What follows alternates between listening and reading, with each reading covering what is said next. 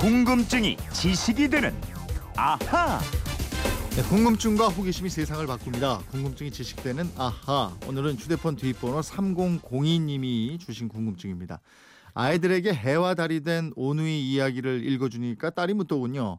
에, 달에 있는 토끼는 동생이 데려간 거야? 아니면 원래 살고 있었던 거야? 그래서 토끼는 원래 살고 있었어 이렇게 얘기했는데 에, 토끼가 달에 간 이유가 정말 궁금해졌습니다. 왜 하필 토끼가 달에 살고 있는 거죠? 이러셨습니다. 예. 옛날 이야기책을 많이 읽었을 것 같은 강다솜 아나운서와 이거 알아보도록 하겠습니다. 어서 오세요. 네, 안녕하세요. 이거 답 주실 수 있, 있겠죠? 자신 있죠, 오늘? 어, 한번 열심히 노력해 보겠습니다. 네, 먼저 오늘 책 선물 드리겠습니다. 오늘 이 코너에서 방송한 내용 중에서 재미있고 유익한 것만 정리한 책이 나왔는데 에, 책 제목이 궁금증이 지식되는 아하예요.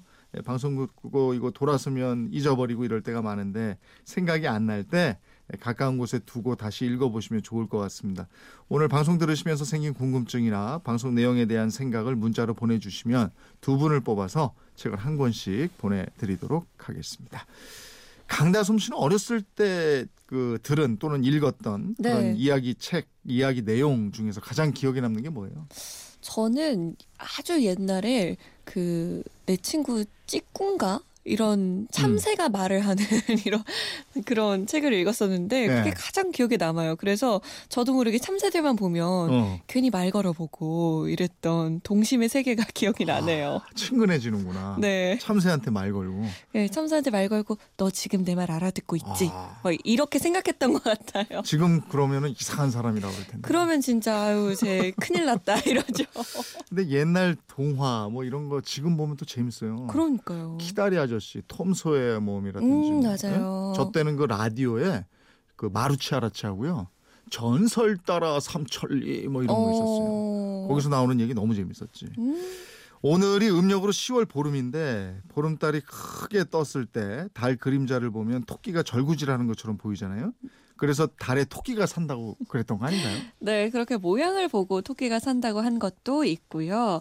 달 토끼 전설의 영향으로 일찍부터 달에 토끼가 산다고 생각했습니다. 달 토끼 전설은 뭐예요? 이게 고대 인도 설화에서 비롯됐는데요. 네. 대당서역기라는 책을 보면 음. 제석천이라는 불교 수호신이 노인으로 변장하고 토끼와 여우, 원숭이한테 먹을 것을 달라고 부탁합니다. 네. 그러니까 여우는 싱싱한 잉어 한 마리 가져왔고요. 응. 원숭이는 진귀한 꽃과 열매를 가져왔어요. 예. 그런데 토끼는 빈손으로 돌아오더니 장작에 불을 붙인 다음에 자신을 한 끼 식사로 대접합니다. 우와. 이러면서 불 속에 뛰어든 거예요.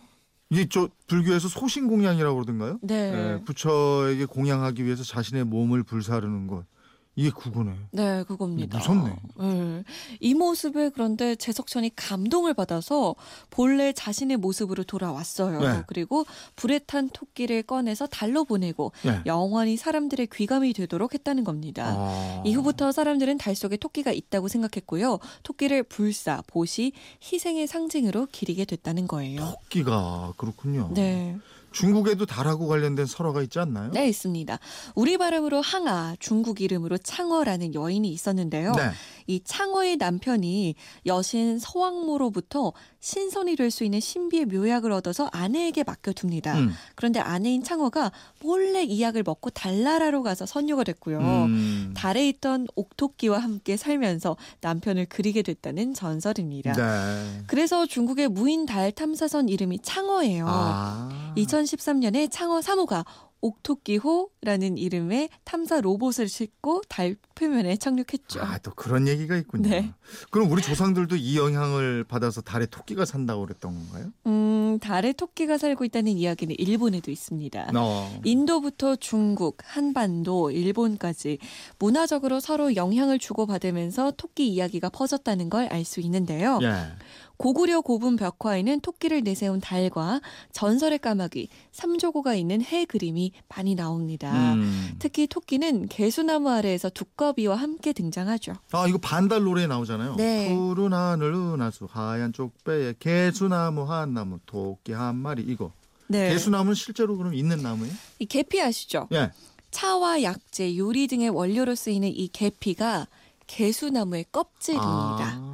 이 개수나무는 가공이 쉽고 옹이가 적고 나무결도 좋아서 가구라든가 악기, 바둑판 등에 쓰여왔고요. 음. 껍질은 약재와 향료의 원료로 지금까지도 사용되고 있는 나무입니다. 네. 계피나무라고 불리기도 하죠. 예, 실제로 있는 나무고 네. 예, 월계수 나무하고 상관이 없고. 이 이름은 비슷한데요. 예, 예. 월계수하고는 전혀 다른 나무입니다. 네. 개수나무는요, 요즘 조경용으로도 많이 심고 있다고 해요. 예.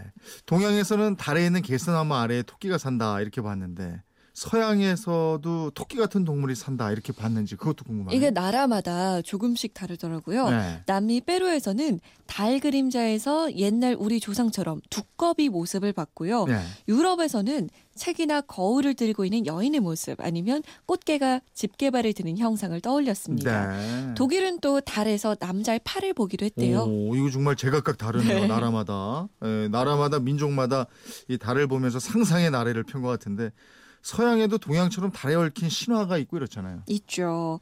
그리스 신화에서는 달이 셀레네라는 이름의 여신으로 등장해요. 머리를 초승달로 장식한 셀레네는 마차를 타고 하늘을 달리는데요. 어느 날 목동인 엔디미온과 사랑에 빠집니다. 네. 그런데 엔디미온은 사람이기 때문에 언젠가는 죽을 운명이었어요. 음. 이걸 걱정한 셀레네가 엔디미온이 젊음을 간직한 채 영원히 잠이 들도록 약을 먹이게 됩니다. 음. 이런 신화의 영향으로 서양에서는 달을 마법이나 주술적 힘이 있는 존재로 받아들이곤 했죠. 아, 그저 보름달이 사람을 미치게 만든다 이렇게 생각하고 그랬잖아요. 네, 영어로 루나틱이 미치광이라는 뜻인데요. 네. 이 루나틱은 달을 뜻하는 라틴어 루나에서 비롯된 말입니다. 아. 그리고 북유럽 신화에는 우리가 아는 해와 달이 된 오누이와 비슷한 내용이 나옵니다. 어, 그 어떤 내용인데 그래요? 이 인간이 모여 사는 중간계에서 문딜파리라는 남자가 아들을 달이라는 뜻의 마니로 부르고 네. 딸은 태양을 뜻하는 소울이라고 불렀는데요. 네. 이걸 본 신들이 무례하다면서 아주 화를 냈습니다. 예. 그래서 이들 오누이에게 각각 마차를 선물로 준 뒤에 하늘을 달리게 했고요. 그런 다음에 거인 여자의 자식인 늑대들에게 두 남매를 뒤쫓게 했습니다. 음. 지금도 해와 달이 쉬지 않고 움직이는 이유가 바로 이 늑대들에게 붙잡히지 않기 위해서고요. 어. 보름달이 뜨면 이 늑대 인간이 나타난다는 이야기 있죠. 네. 그것도 이 전설에서 비롯된 거라고 해요. 아. 옛날에는 이런 말들을 다 누가 만들어낸 걸까요? 그러니까 상상력이 참 아니, 풍부하죠. 정말 대단해요. 그걸 빼하게 만들어가지고. 네. 그죠? 예. 동양하고 다르게 하여간 저 서양은 달을 또 굉장히 부정적으로 봤던 것 같고. 맞아요. 이 정신병이라든가 뭐 어둠, 재앙 이런 이미지를 가지고 있는데요. 이거는 달을 숭배했던 동양과는 달리 예. 서양에서는 달 대신 태양을 숭배했기 때문으로 보고 있습니다. 그렇군요. 3002님 궁금증 풀리셨습니까? 자녀들에게 잘 설명을 해주시고요. 선물 보내드리도록 하겠습니다. 어, 이분처럼 궁금증이 생길 때 어떻게 하면 돼요? 네, 그건 이렇습니다. 인터넷 게시판이나 MBC 미니 휴대폰 문자 샵 8001번으로 보내주시면 되는데요. 짧은 문자 50원, 긴 문자는 100원의 이용료 있습니다. 생활 속의 호기심, 궁금증 많이 보내주세요. 네, 궁금증이 지식이 되는 아하 강다솜 아나운서였습니다. 고맙습니다. 고맙습니다.